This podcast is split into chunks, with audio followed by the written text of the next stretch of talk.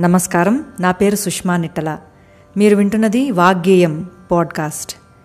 వాగ్గేయం అంటే ఏంటి? వాక్కు అంటే సాహిత్యం గేయము అంటే సంగీతం. అన్నమాచారుల వారు అలాగే త్యాగరాజస్వామి ముత్తుస్వామి దీక్షితార్ వారు శ్యామశాస్త్రుల వారు ఇలాగ అనేక మంది వీళ్ళందరినీ కూడా వాగ్గేయకారులు అంటారు అంటే సంగీత సాహిత్యాలని వాళ్ళు మనకి అందించారు. ఒకరే.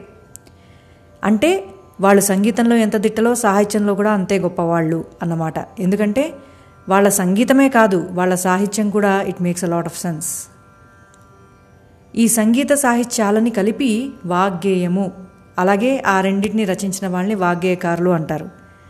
ఈ పాడ్కాస్ట్లో వాక్కు గేయము ఈ రెండింటిని మనం సెలబ్రేట్ చేస్తామంటే పద్యాలు పాడుకుంటాము అలాగే అన్ని రకాల అన్ని జానర్ సంగీతాల యొక్క సాహిత్యాలని అన్నిటిని కూడా మనం విశ్లేషించుకుంటాము.